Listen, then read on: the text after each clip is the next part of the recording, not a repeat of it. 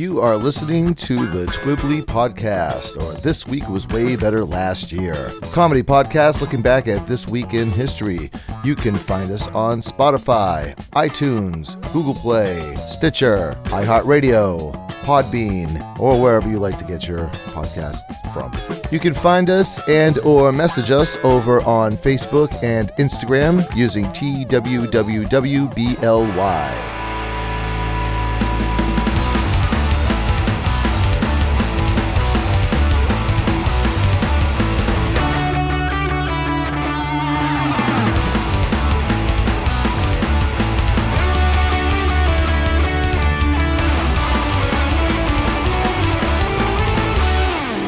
Right, welcome back to Twibbly, or This Week Was Way Better Last Year. My name is Bill with one L.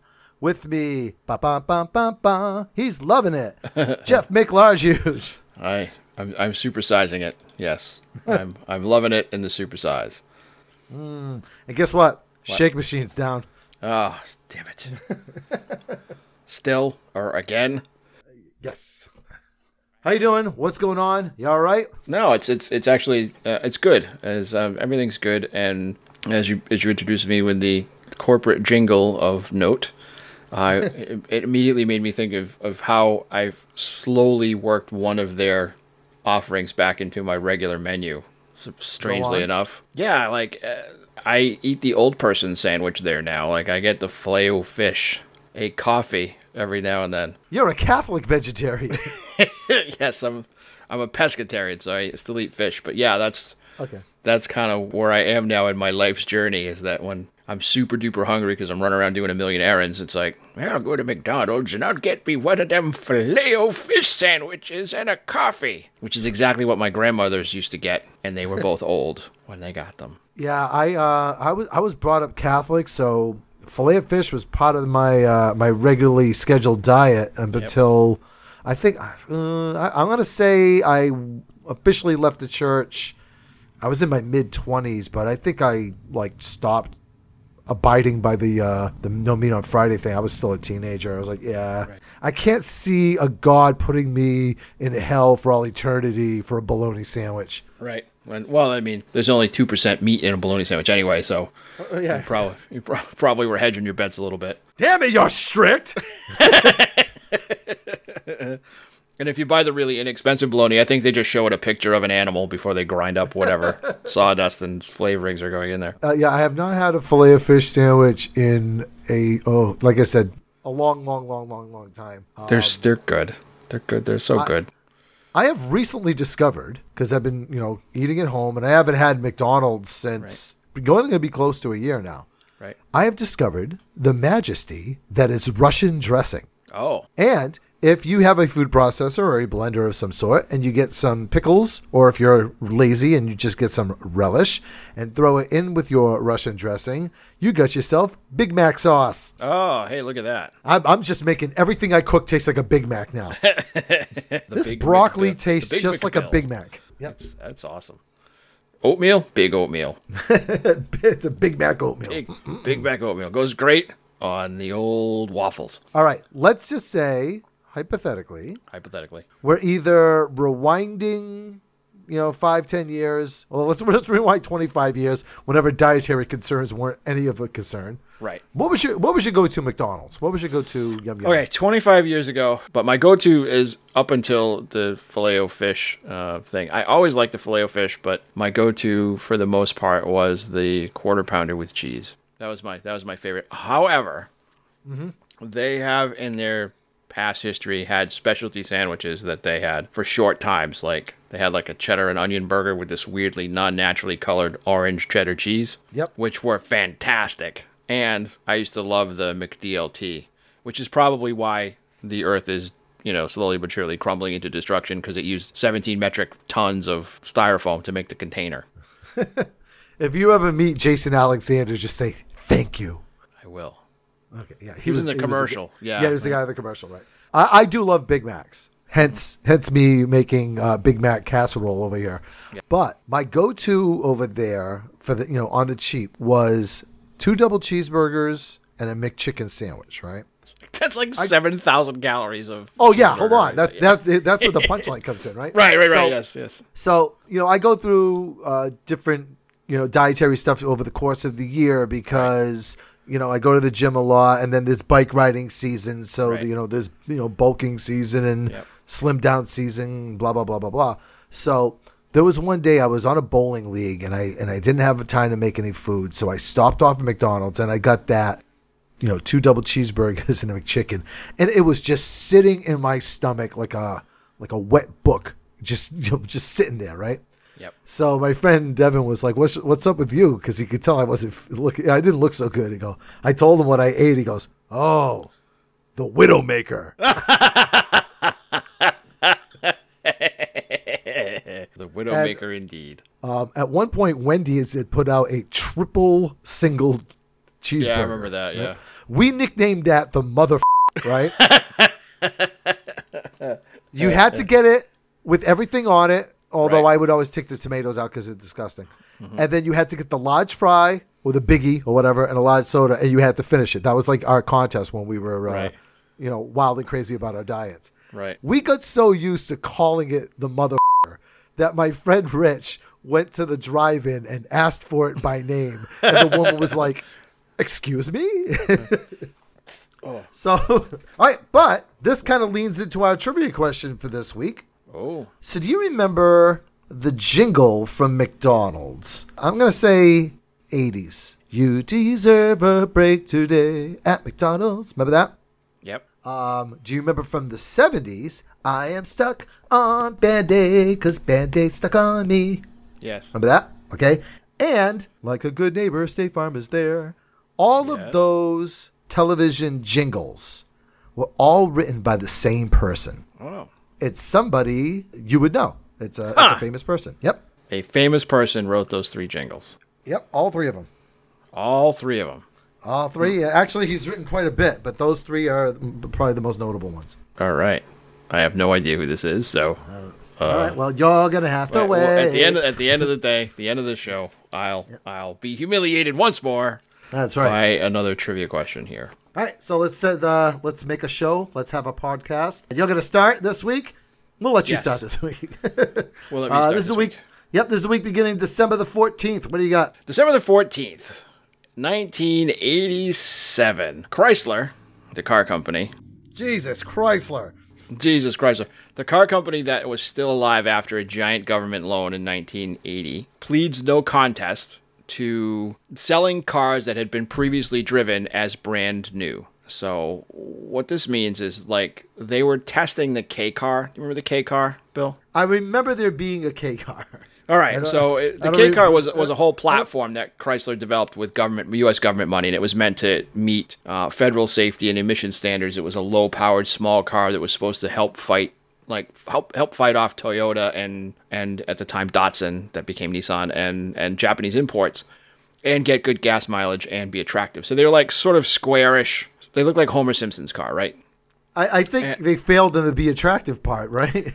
They they did, but the platform itself was used in a whole bunch of cars. So it was used. It was the K platform. So it was used in the plat. It was used in the Omni, which was their subcompact. It was used in the K cars or the Reliant K. It was used in the the Chrysler New Yorker. That was a stretched version of the K platform. So it was a front wheel drive. So what happened was they were still testing the longevity of these cars. So they disconnected the speedometer and let em- specific employees take them out. And they did six. They did this sixty thousand times. So sixty thousand uh, cars were driven from like one day to five or six weeks. They were then sent out into market with all new cars. It was called the overnight evaluation program. So what they did was they they brought back they got surveys from the employees like did you like this car? Yes. Did it drive well? It was fine. Did it smell like a dead raccoon on the inside? It certainly did. And Did you take a quarter so fast it went up on two wheels? Prefer not to answer. so right somebody gets stopped and, and the pol- the officer that stopped them asked, "Do you know how fast you're going?" And he said, "Funny you should mention that." No, because but the odometer and speedometer cables aren't connected in these cars. So that ended up on the news. That's reminiscent of the Volkswagen controversy there from a couple of years ago, Right. But these cars get 45 miles to the gallon and don't produce any emissions, but they're but they're diesels. No, but they're Volkswagen diesels. Like all the more reason to worry that they're producing even more emissions than usual, as we know from our pre- past history with the, the People's Car Company. But yeah, same sort of thing. And what happened was like f- f- all these people ended up they were able they published a list I think of the VIN numbers Yep. of all the cars that have been used in this program, and all of these cars were out in the world. So yeah, a car that's got 40,000 miles on it in the era when cars maybe limp ahead to 85,000 miles before they just collapse into a big pile of rust and colored paint, you know, are having all these car problems that are like problems that a car that has 40,000 miles on it has. But this car only has 50 miles on it. Like it doesn't make any sense to the customers. so so they got they got fined and they had to pay 7.6 million dollars for it. Why are my brakes completely worn out at 75 miles? Yeah, it's crazy. Like I've never seen it. Like it needs a head gasket. It's only got t- 250 miles on it. Yeah, well, 250 miles plus 60,000 miles is what it actually has. Yeah. Uh, you said you know uh, some people drove around for a day, some people drove it out a little longer. What was like? Do you know like what the average? I don't know what the average was, but it says it says in the story like one day to five or six weeks. Okay. So imagine you're driving around for like six weeks, and I think it, that was probably the length, the full length of the program. Like you can borrow this car for six weeks, and then we'll Right. we'll not certainly not put it on a truck with a bunch of actual new cars and try and sell it. But that's it. That's exactly what they did. So I mean, I know that I drove to California and back in 13 days. So I mean, yeah, if, if somebody gave me a car that I don't have to worry about the maintenance on it, I'd be like, yeah, let's go. Yeah, road trip, Oh, I, guys. I I guarantee there was some some incidents where it's like, well, hey, you know what? We're we're gonna go on vacation. We're gonna drive to Disney World from Michigan. You know, I'll just get I'll just take a K car. We can have it for like four weeks, and we'll go tour the South after we go to Disney because I've got all this vacation time. And they did. You know, so they bring back the car. It's got twenty two thousand miles on it because it's done nothing but nonstop drive around. Hey, you want to do the New York to Paris road race? hey, there we go. I, I love it. Let's uh, start the snowstorm. Let's go. Yes. So, and it, it got Chrysler into a surprisingly large amount of trouble. And amazingly enough, though, they weathered it. It was bad PR. It made Lee Iacocca look like the biggest idiot ever. Uh, and it got piled on because of the money that they had borrowed from the government to stabilize their the value of their company and to develop the K car platform. And yet they, you know, they continued on after that. It, it didn't deep six their company the same way it probably would have had it been 10 years earlier. You know what I mean? So interesting stuff. And it doesn't keep car companies from doing horrible things. I mean, they all do calculus. That's like, you know, like the Ford Pinto. Well, it probably costs less to pay the families of the dead people than it does to fix all the gas tanks on the Pintos.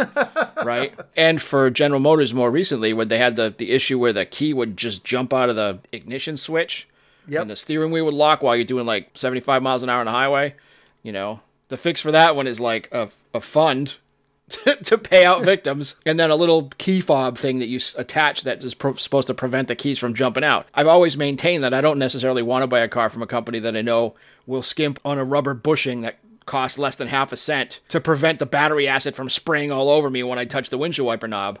You There know? was something like that with the uh, with Toyota too, where the uh, the cruise control would just like kick in. yeah. Yep. Because I remember making the joke that the, the cars are literally just driving right off the lot. Right. Yes.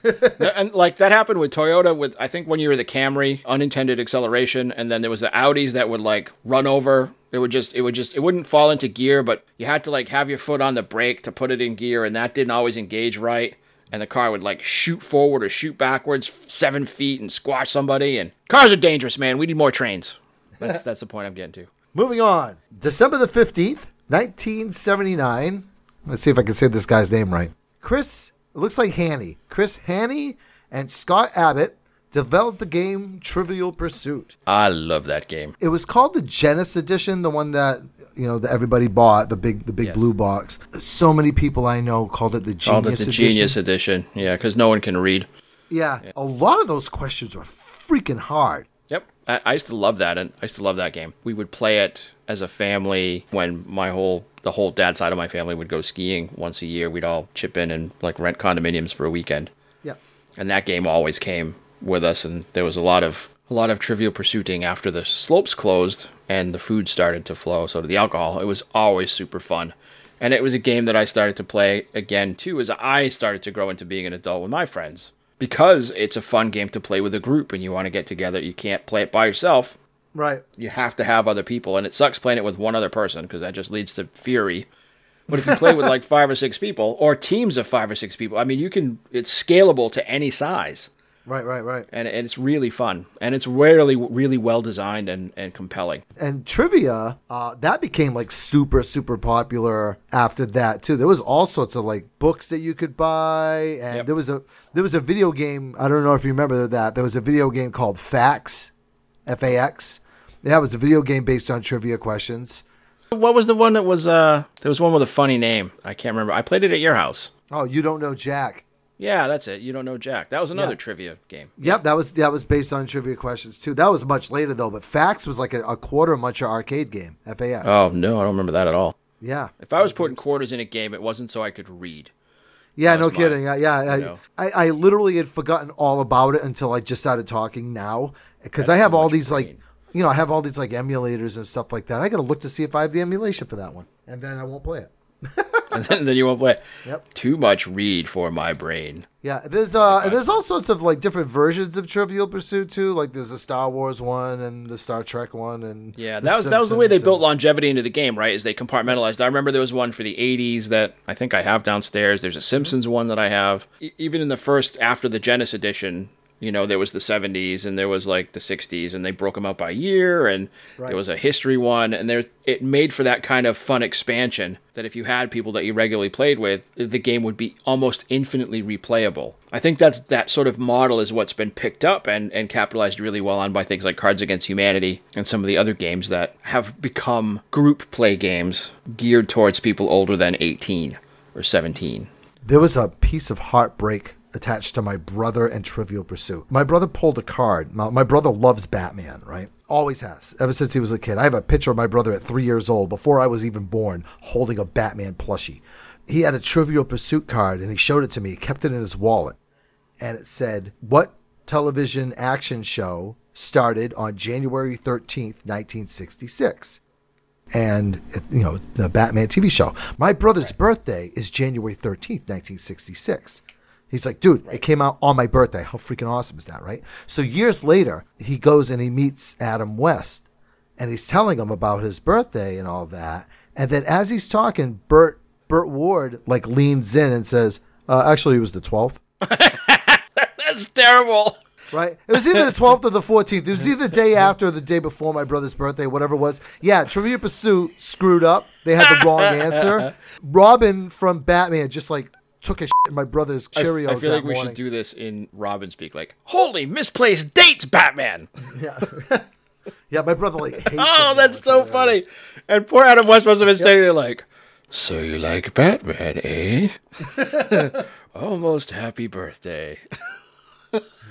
How long have you liked Batman? Robin, old chum, you seem to have destroyed this man's spirit. Make him feel better. Get get him a glass of buttermilk. Where's Chief O'Hara? Am I wearing pants? How old am I now, Robin? Great Caesar's ghost. That's it. I tell your brother on his birthday. I'm sorry. That's actually my brother Aaron's birthday as well as uh, January 13th. All right, moving on. December 16th, 1966, Jimi Hendrix Experience releases its very first single, which I'm sure all of you think is like Are You Experienced or something or Fire, but it's not. It's it's Hey Joe. The first song I remember really reacting to the first time I really heard a Jimi Hendrix album was See, I would have guessed the a Story Wooden Mary. Yep, nope, it was it was Hey Joe. He's going down to shoot his old lady. I have a funny story about that song. One of our, one of my favorite and your favorite, I'm sure too, uh, topics is the Satanic Panic of the 1980s. Oh yeah. I was trying to describe that to my children, I don't know, a few weeks back, and they just kept looking at me and making those like the strange Spock like eyebrows, like, what? These Yeah. things that you describe make no sense, Dad. Boy, uh, was everybody stupid? Yes, everybody. Yeah, so like like you and I had gone to see like one of those Satanic Panic preachers and stuff like that, and there was another one, and I'm gonna guess he's from around here because the guy's name was Joe Vieira. Very New Bedford name that that name. Yeah. And uh, somebody at work had given me cassettes of this guy's lecture on the Satanic Yeah, Panic to that. listen to. I listened to the tape for like a, a minute and I gave it right back to the guy. And I was like, I can't listen to this. This guy's lying. Yeah. He's like, What do you mean he's lying? he said that he used to be a roadie for Jimi Hendrix. Well, how do you know that he wasn't? And he said that he had caught his wife cheating on him and that he he was going to go kill her. And that's, you know, he's the Joe in Hey Joe. Jimi Hendrix wrote that song about him. Right. He's like, yeah, how do you know that's not true? I go, because Jimi Hendrix didn't write that song. It- that song's probably older than Jimi Yeah. Hendrix himself. Yeah, that song. That That's song. an- he adapted it from uh, the you know the original lyrics were that for his manager at the time was actually was Joe. It was it was like Joe Smithers, and he and the original lyrics were, "Hey Joe, you got to get me off this Monkees tour."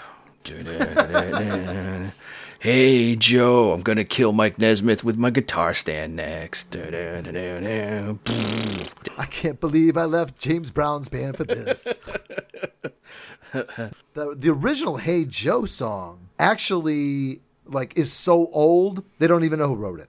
Right? It was Yeah, it was it's originally old- done in cave paintings.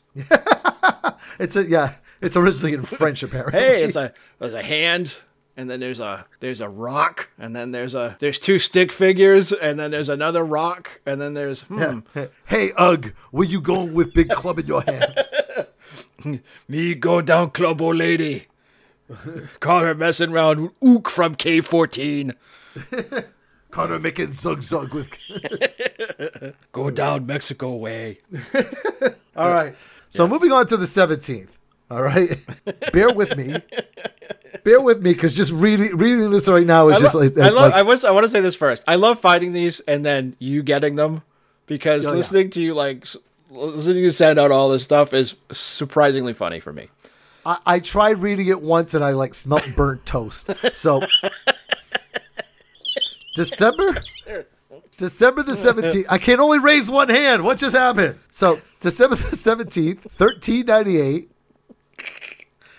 Tamerlane captures and sacks Delhi, defeating Sultan Nazar Udin Mahat Mehmed's Me- do you say this it's, it's all right. It's it's Sultan Nasser Uddin Mahmud. Sultan Nasser Udin Mahmud's armies. Okay, so let's try this again. Yes. 1398, Tamerlane cap- captures and sacks Delhi, defeating Sultan Nasser Udin Mahmud. Medmud, Medmud's armies by setting camels loaded with hay on fire and then charging him at the Sultan's armored elephants. Let's dissect this, shall we? Well, you know this one's funny because where else uh, y- you'll never funny because it's sus- because it's, it's funny that this guy was like, "All right, you got your armored elephants, huh? well, take this. You ain't got flaming camels, do you? flaming Do flaming camels trump trumps armored elements any day. You know. Yep. The worst part was that once the elephants had all stormed off, Tamerlane's second army, like the, the army of his, like usually there's archers, but his guys were throwing flaming chipmunks at the Sultan's soldiers. Do you remember the old Tick cartoon from the '90s? yes. Uh, somebody had a poodle gun. I just thought that was the most hilarious thing. Just using animals as weapons just is like hilarious to me. There was poodle guns, and they also like were launching sharks out of like a cat. um, a cannon. Yes. Yes. So- Th- yes. So here's this guy. All right, Tamerlane, Tamerlane, Tamerlane. Tamerlane. He captures. Yeah, well, Delhi. I mean, Well- Delhi's still it's still a city. It's still in in uh, India. Tamerlane was Yeah, a Turkish king. All right, so this guy like got a bunch of camels and set them on fire and just like charge at Right. this guy's armored elephants. Think Plan B was? like, hey, if this if this doesn't work, right? Well, yeah, if this doesn't if this doesn't work, like I don't know, what what else we, what else can we set on fire? Let's get some ostriches in here. You know, Or better yet, better than what was Plan B? What was the plan that somebody suggested and they said, no, that's stupid? Well, all I can imagine is like somebody rolls out a scroll and there's drawing of all these war elephants, and they say like we have the plans to the Sultan's Death Star. That's like what this is, right? and they say we need to find the thing that's going to make these elephants run away. What do we know that scares elephants? I don't know if the thing that scares elephants are camels or fire in this instance. I just remember on cartoons the camels being, I mean, the elephants being afraid of a mouse, which was probably the first plan. They Well, sent the- a bunch of mice in The the. problem was they wouldn't get far enough. They'd only go a couple of feet and they'd be dead. Yeah. Jeez. They Louise. could just shoot mice with a slingshot. Well, the thing is, like, think about how hard it must have been to sort of, you know, build up a continuous army in the ages before, like, real metalworking and machine tools and motors and other things, where eventually you're going to run out of giant things to throw at one another. War elephants are pretty much the Death Star at that point, and there's nowhere to go. Like, you've reached the technological limit. It's not like I can put a blue whale on wheels and use that. so you're stuck. You hit this ceiling, and whoever has the most elephants, I guess, wins until you end up with something like this like aha maybe i don't need all those elephants i just have camels Flaming on fire camels. Flaming camel All right, let's move on to the 18th. What do you got? december 18th 1966 dr seuss's how the grinch stole christmas airs for the very first time on television it airs on cbs and i think that has literally run every year since And then Adam West leans in. Actually, Actually, it was it was on nbc Golly gee willikers, Batman! Holy wrong networks, Batman! But no, yes, uh, the How the Grinch Stole Christmas, which is it's been it's they've made some little edits to it here and there. I think the same way they did with like the Charlie Brown Christmas and some of the other ones as time has gone on. For the most part, this one is still probably almost everybody's first introduction to Boris Karloff, and they don't even realize it. That's Boris Karloff who does the reading of How the Grinch Stole Christmas with songs put on by I forget the guy's name, but he played Mr. Shorofsky on Fame. It's the guy who wrote the songs. Um, Now, do you know who did the voice? Well, I mean that's Boris Karloff, but the guy who sang the Grinch song. Do you remember who that is? You're a mean one, Mr. Grinch. Is it the guy that wrote the jingle for McDonald's? No, good guess though. Thurl Ravenscroft. Yeah, the name just rolls right off the tip of the tongue. It was sung by Thurl Ravenscroft, right? Uh, yeah, it, it, the name Thurl is just. Oh, I've got all of his records. I've got Thurl Ravenscroft live at the Hold on. Hold Heartbreaker on. Mansion, and Yeah, well, you you just spit out something. Thurl Ravenscroft did the narration for the Haunted Mansion at Disney World, oh, I've never been there. and he's also the voice of the original Tony the Tiger. Really? Yeah, the guy that sang the Grinch song is the guy that did the voice for the original Tony the Tiger. Well, all he said is they're great. Yeah. I'm gonna eat your children. Yep. They cut that part out, the second part out. You're a mean one, Mr. Grinch. I sprayed your couch. It smells like ammonia. Your your friend and mine, Mojo Nixon, put out a Christmas album, and if you don't know Mojo Nixon, then your store could use some fixing. Yep.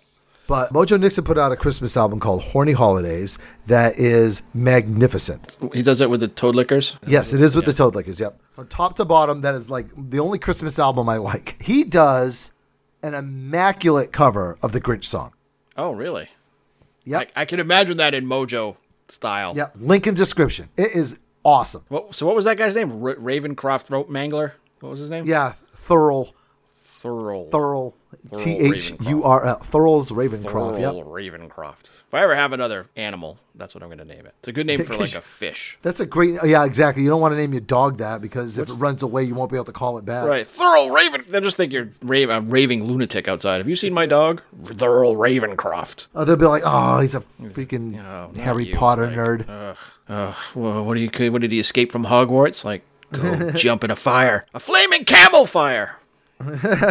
Uh, moving on to the 19th, we have another one that is just bizarre. so, December 19th, 1922, Teresa Vaughan, at the age of 24, confesses in court in Sheffield, England, to being married 61 times over a five year period in 50 cities in three different countries. Let's dissect this, shall we? And this is before Tinder. Yes, This is before yeah. online dating. This is 1922, where chances are she met all these guys through like newspaper ads. So she was doing the uh, if you like pina coladas, getting caught in the rain. I know in this day and age that slut shaming is frowned upon, but I, I don't know. I, there's no, there's nothing in this story that says that she was consummating the marriages, but she was certainly was certainly was going through the whole like, oh, these gifts are lovely. Oh, another waffle iron. I'm sure it was something like that, and and just uh, I must put this in the back room, and then boom, she takes off, like pulls two of the buttons off the dress, changes the flowers, runs to another church, and marries some other dude, and Now, here's the thing, okay? She is 24 years old. So that means she started this when she was 19, yeah. right? Okay. So that's ambitious. That seems to be Uh, the magic year for like young adults with insane talents for something that's unnecessary, that's trivial, to Uh-huh. for it to really blossom. You know, which is why my neither of my children will do that because they're already getting to the point where they're not going to blossom at 19 like this. And determine that they have some weird ass superpower like being able to get married 61 times once a month, every month. Yeah. Well, and one month had two. It must that must have been the leap year, I guess. Right, right. Yeah, that's every month. My God. I'd like to see a picture of this young lady because I bet you she was a doll. She must. now, I've worked in the Renaissance fairs for, ooh, uh, I guess like the last 17 years. And I, I don't travel, although I have. You know, I have uh, gone down and worked in Florida, but there's some people that's what they do. They work at one Renaissance fair and they pick up and they move to the next Renaissance fair and work at that. I know, right. I know several people that, that do that. Now, there was this one girl and name redacted. She had three fiancés in three different parts of the country. And she had, now this is only three. I mean, she's got a long way to go before she catches up to old Teresa over here. Yeah, yeah. Um, she used to keep the engagement rings in little boxes with like a little piece of masking tape on top of the box that would say Texas, Florida, you know, Boston, whatever. And uh, so she would know which engagement ring to wear when she went to one particular town where that particular fiance was. nice. That's that's Yeah. good. That it's good that you have planning when you're going to do that. Did she get caught? You bet your sweet ass she did. I guarantee you, one of those three guys was like, "I'll give her another chance." Now, think about Teresa Vaughn over here. She got married uh, 61 times, right? Right. Now, that's a lot of little boxes with a lot of little name tags on it. Basically, there are 60 guys out there saying, Yeah, I got married a couple of years ago. I never saw her again. Yes. Uh, I'm not sure that I'm still married because she vanished halfway through the vows. if she kept up with all of them, imagine that if she maintained the marriages with all of them. I can't even imagine. It would have been like a like a 1970s Blake Edwards movie where she's like running from room to room in a hotel. you know, you can hear the music like doors opening and closing everywhere, and people in tuxedos running back and forth across the hallway. I was just going to compare it to Chinese juggling there with the plate spinning. Uh, that's a good metaphor too. Some poor woman in a in a wedding dress going back and forth trying to keep these things up. You know you can't do that forever. Apparently, she you could do it for th- five years though. Jeez. Oh, and I'm in three tired. countries. Mostly, I'm just tired. I got to go to a wedding this weekend. Really? Whose? Mine. How do you think the bridesmaids felt? Like another one? I got to get another dress? Oh, can't you at least use the lavender one again? There must have been at least one guy out of the bunch, some poor schlub. She said no to. Is that guy like, yep. hey, are you gonna ask me to marry you because you know I got a trade again? Look, marry me in the cab on the way there. We'll get it finalized some other time. Tell your mother I said hello. I'm sure there was one guy who was staying there and he's like, wait a minute, didn't I see you at like John's wedding like 18 months ago as the bride? You know? Maybe she accidentally married some guy twice too. Oops. Oh my god. Oh my god, he didn't have the mustache last time. And think about this too. That's an average of once a month. If she went like a couple of months, you know, without marrying somebody, there's catch up time over there. There's two or three in a week. right. Yes, it's terrible. All right, let's move on to the twentieth.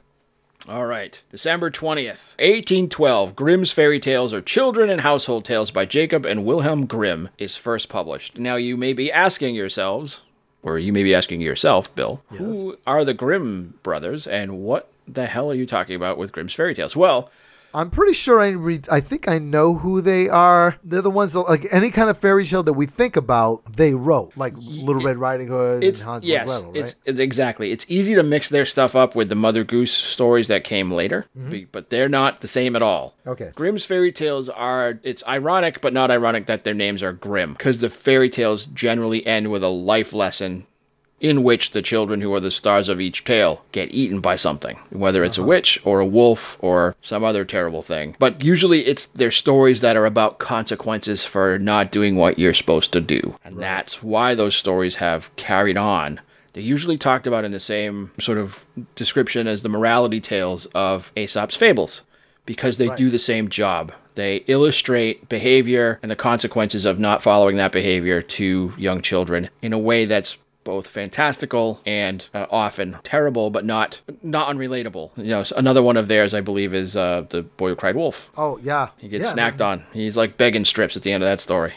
a lot of those old stories that you know got Disneyfied like later on and stuff like that are like tremendously violent and dark. Like if you've actually ever read the original Wizard of Oz. It's dark. If you were to make something that went right by the book, it's yeah, you'd be making some this like gothic uh, kind of thing. Like everybody talks about how like almost horror movie like Return to Oz is, and that's uh, like well yeah, it's because the, the original book's a freaking horror movie too. What's the other one that's like that too? It was like I couldn't. Oh, Pinocchio. Have you ever read the original Pinocchio? The I have never read the original Pinocchio. Nope. He's a dick. Like like the character Pinocchio is such like is such a jerk. Like everybody just like does everything for him, gives him all these chances, and he's just like, well, f- you. I'm gonna do whatever the hell I want. Goddamn wooden boy. Into the fireplace with you. Better yet, put him on a camel. Send this flaming camel your way. Okay. General Pinocchio, you're going to be leading the charge against the war elephants today. Yeah, and you know what's really effed up about the uh, about the original Pinocchio? Jim, you know, it's not Jiminy Cricket; it's just the cricket. But the cricket's over there trying to tell him what to do. He kills him. Right. Yeah, Pinocchio's a dick. Squish. Dead cricket. Dead cricket. Dead cricket. So uh, let's get on to the birthdays. So December the fourteenth, fifteen oh three. Your friend and mine, Nostradamus. Oh, hey, look at that. You like the tonality of my voice, Nostradamus? Hey, sound super excited that he's your first birthday here. Yeah. Well, Nostradamus was a quote unquote seer. He wrote a lot of like short poems, and then they got Yes. broken up into a bunch of like quadrants or, or whatever. Trains, yes. Quatrains, yeah. They're like super vague and crazy. They're just like really avant garde poems, really. You know, people kind of got the impression that this guy could see into the future. Right. But it's always like you look back now and, and read this like poem and like, oh, wait, he was obviously talking about this. You know, I remember whenever 9 11 happened, people were like bringing up out this quatrain that he wrote that kind of like predicted 9 11. And I'm thinking, like, well, predicting the future retroactively is bullshit.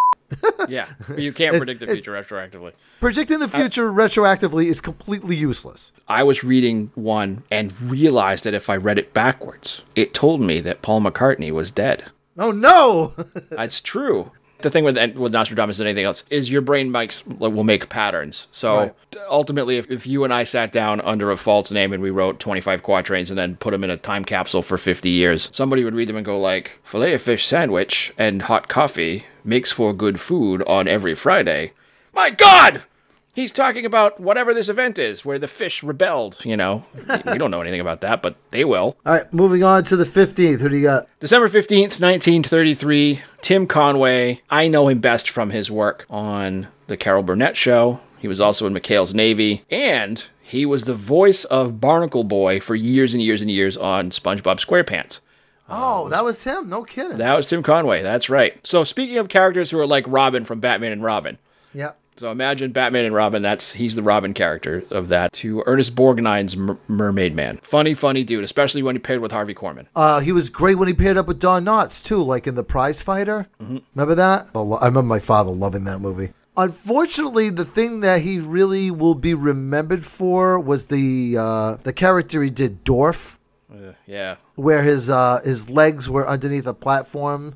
And he just wore shoes like around his knees to make it look like he was really short. Yeah, he did a lot of shorts uh, with Dorf. Yeah, I remember they used to sell those videos all the time. he was one of the guys that made a, a, a business out of selling selling comedy videos outside of the regular. When the Carol Burnett show went off, he wasn't on anything. He was Right. he was out of work for years and years. Yep. So for him to take that cartoon and like, directly market it to people, I'm sure he sold a million thousand tons Yeah, yeah. Of those VHS tapes to people like me who enjoy filet fish sandwiches and, and black coffee. Because you're like, oh, that Tim Conway, he's so funny.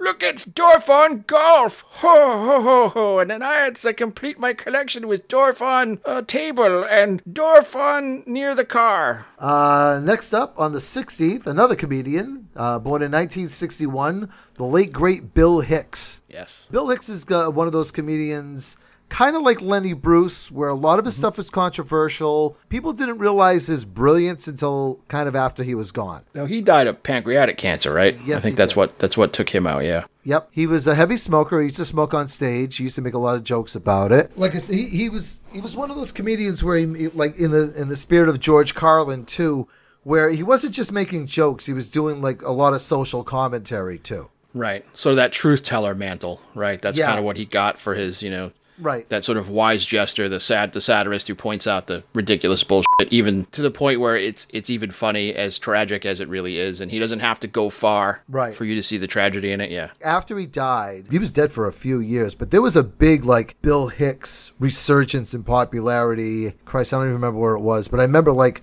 there was all these CDs that you could buy of all of his old stuff. I bought a bunch of them because uh, yeah, I always like. His specials keep showing up on like the streaming services too. Yeah. They don't seem to cycle too far off of them. So if they're on Netflix for three months, the next month they'll be on Hulu for three months, and the next month they'll be on Prime for three months, and then they'll be back on Netflix. All right, next. December 17th, 1975. Russian-born actress Milla Jovovich is is leashed, uh, unleashed upon the world. You may best remember her from her take in all 4,526 direct-to-DVD films in the Resident Evil franchise. I like the Resident Evil franchise. Well, put it this way. I like the movies a lot better than I like the video games. or in the only good film that she's ever been in, The Fifth Element, where she has almost no lines for the first hour that she's in that movie. Uh, but then when she does start to talk, she's super funny. Yeah, she was, she got married to Luc Besson, I think, after The Fifth Element was done. She is not aware of this, but she's my girlfriend. Oh, she is your girlfriend. She's a very attractive young lady. Yes, she also put out a folky record. This is I don't Stop know, it. tw- Twenty years? No, yeah, no. She's got a she's got a record that came out some some years back. I want to say it was like around two thousand. It's a record. Huh? So what what happened on December eighteenth, Bill? Uh, Uh, who December- got born? December 18th, 1943, Keith Richards of the Rolling Stones. The oldest man in the world, as we know him. Keith Richards is 77 years old. Now, 77 is a good age, okay? I just watched Ford Fairlane last night. Ford Fairlane with Andrew Dice Clay. Yeah, I remember that movie. Ford Fairlane makes a joke. And he says to this uh, kid that's like trying to be a rock star, he goes, Look at you. Keith Richards is rolling over in his freaking grave, and the guy's not even dead yet.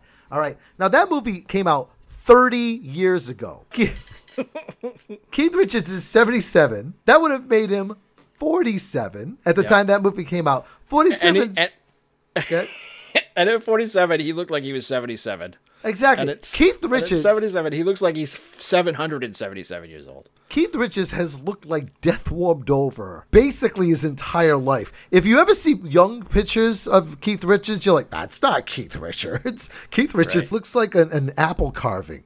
Is what he A, sh- a shrunken apple head doll, yeah. yeah. All right. Next up, December 19th, 1940, another singer songwriter, Phil Ochs. He was most often known for the, songs that he did that were protesting the Vietnam War and being part of the war is over gatherings and demonstrations and stuff. But he spent a lot of time on TV right at the end point of when American folk was super popular nationwide. So Bob Dylan had just started to cross over and start to do electric guitar stuff as Phil Ochs was getting into his second and third and fourth records. could you name a Phil Ochs song for me? Because I don't know who he is. Yeah, sure, sure, sure. There's like "Love Me, I'm a Liberal." That's one of his political. Oh, I know that There's- song. Yeah, uh, Jello Biafra. Covered. Biafra and Mojo Nixon did that. Yes, there's an adaptation of "The Highwayman" by Alfred Noyes, which is a long poem that we all probably had to read in- middle school. The war is over, but tons of stuff, along with Americana stuff that like Woody Guthrie would have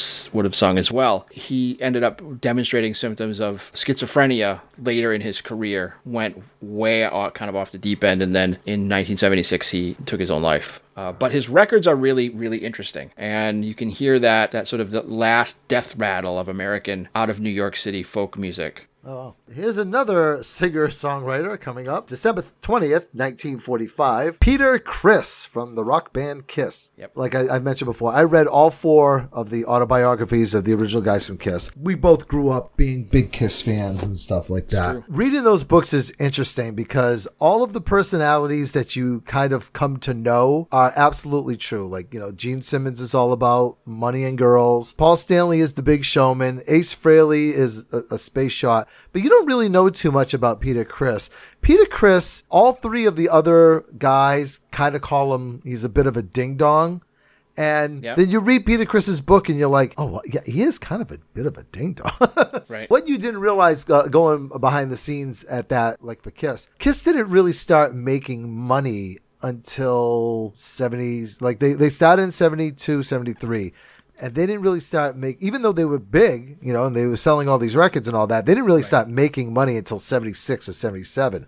Right. So, and I know, and you know why? It's because they'd make a record, tour for six or eight weeks, while they were also making a record, and they had a record come out like every six months for the first five years that they were a band. Right. Peter Criss, to make a little extra cash on the side, was a coke dealer within the band. Nice. Yeah. So you gotta have a side hustle. Yeah, like like the engineers for uh, you know the records or the people that worked at the recording studios that they were you know recording at and stuff like that. Yeah, they would go see him. He was selling. He would sell them coke. Jeez. I, I listened to some interviews with him that were that were done within the last year or so, and he talked about his relationship with the band. And I keep seeing stories like Kiss will reform for another United tour in 2021. And after listening to, these, to the interviews that I've heard, I don't imagine that that will happen. No, he can't. he can't play drums anymore. His hands. You Um, you know, know. he's he's 73. yeah. right? No, so forty. Yeah. No, forty five. He's seventy five. like I said, he's an interesting dude. He's older than the other members of Kiss. Yep. From listening to Paul Stanley's descriptions of like when he was fired from the band and why,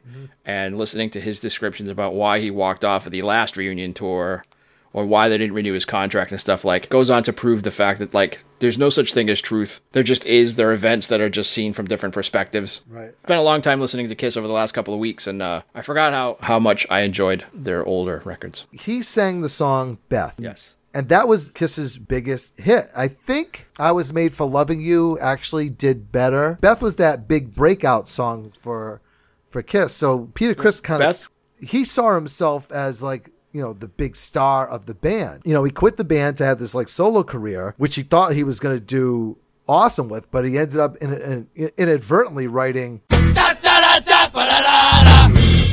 worst song ever.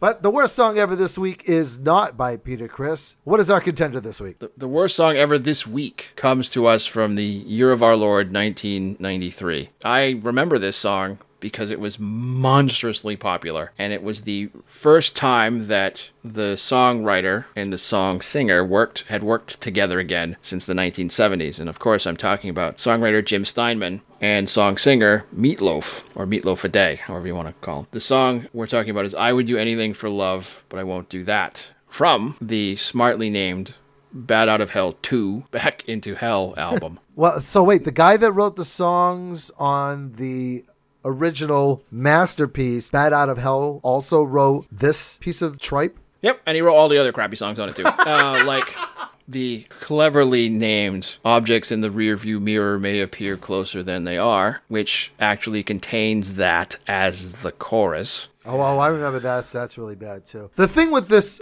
uh, with this song, uh, I will do anything for. love. well, before we even get into it, let's let's play the clip. Let's let's state let's state our case. Yes.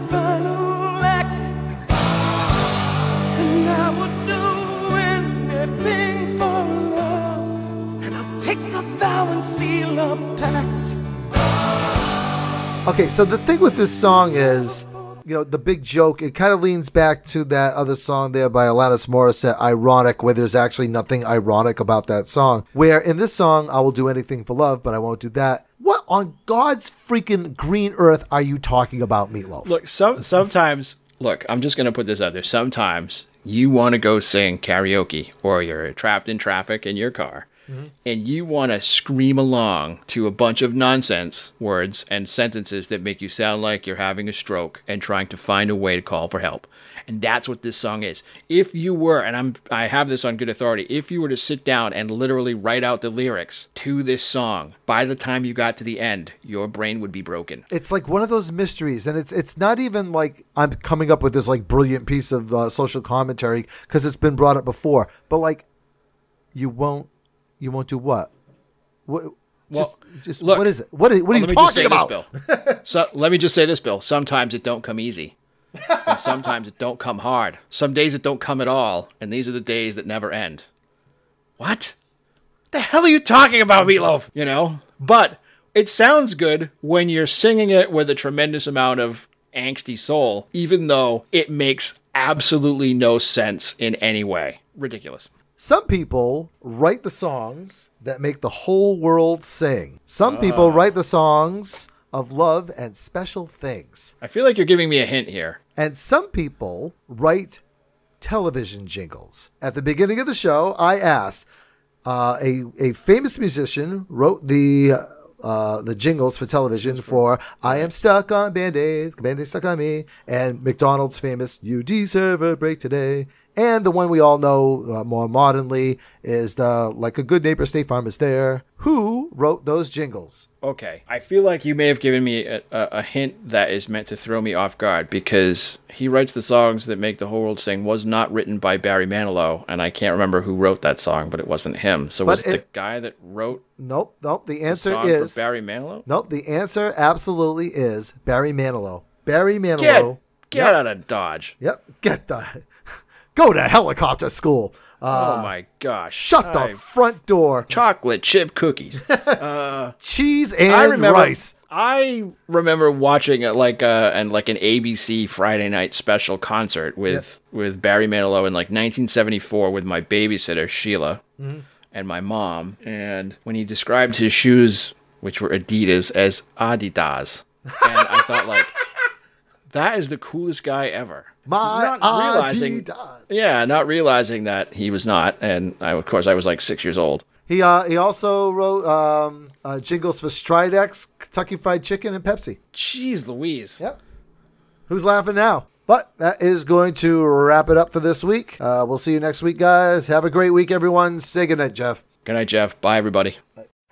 Special thanks to James Costa for our theme music. Find us or message us on Facebook and Instagram at Twibbly or TWWWBLY. Subscribe if you haven't already and tell your friends. They probably need a cool podcast to listen to as well. And if you don't like this week's episode, there'll be one next week, and it'll probably be better. Apparently, I'm not so good at math on my phone either. Hold on. Come on. I don't want. Who? Nobody uses Bixby.